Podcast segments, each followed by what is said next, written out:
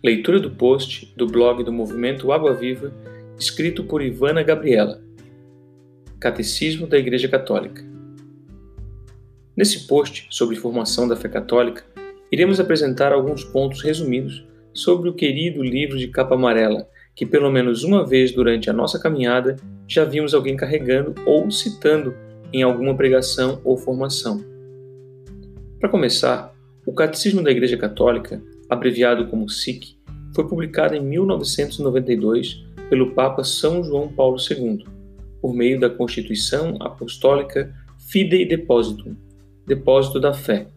Porém, antes da promulgação dessa Constituição, a instituição do SIC existiu um caminho longo que foi percorrido por quatro papas em 30 anos. Para falar sobre o catecismo, é preciso entender a história de onde e como ele surgiu. Portanto, começaremos com o Concílio Vaticano II. Em 11 de outubro de 1962, há 57 anos, iniciou o Concílio Vaticano II no papado de João XXIII, que tinha confiado como tarefa principal guardar e apresentar melhor o precioso depósito da doutrina cristã para o tornar mais acessível aos fiéis de Cristo e a todos os homens de boa vontade. SIC, página 7.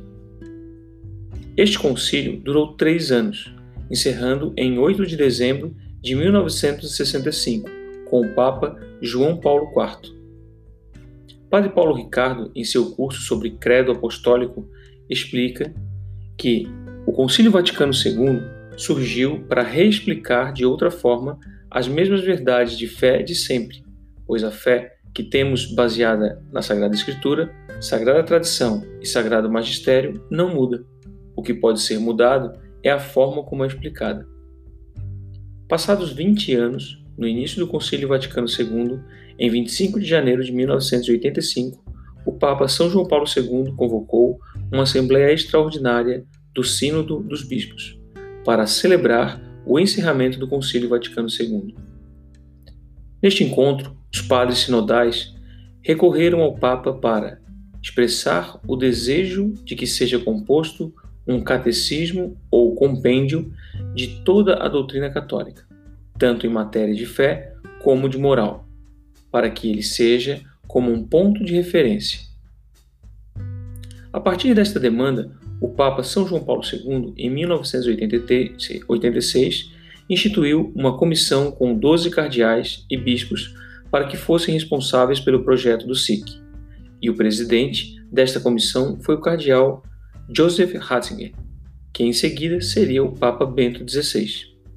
Ainda, para incorporar esta comissão, foram convidados mais sete bispos especialistas em teologia e catequese para serem os redatores do documento. O documento foi escrito durante seis anos, sendo publicado em 11 de outubro de 1992 com a Constituição Apostólica Fidei Depositum. São João Paulo II explica o que deve ser este novo documento.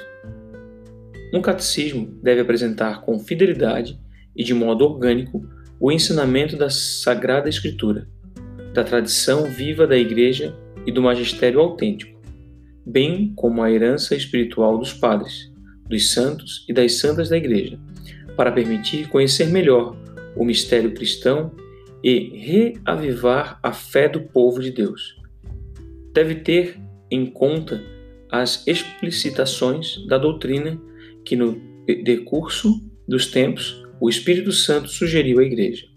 É também necessário que ajude a iluminar, com a luz da fé, as novas situações e os problemas que ainda não tinham surgido no passado.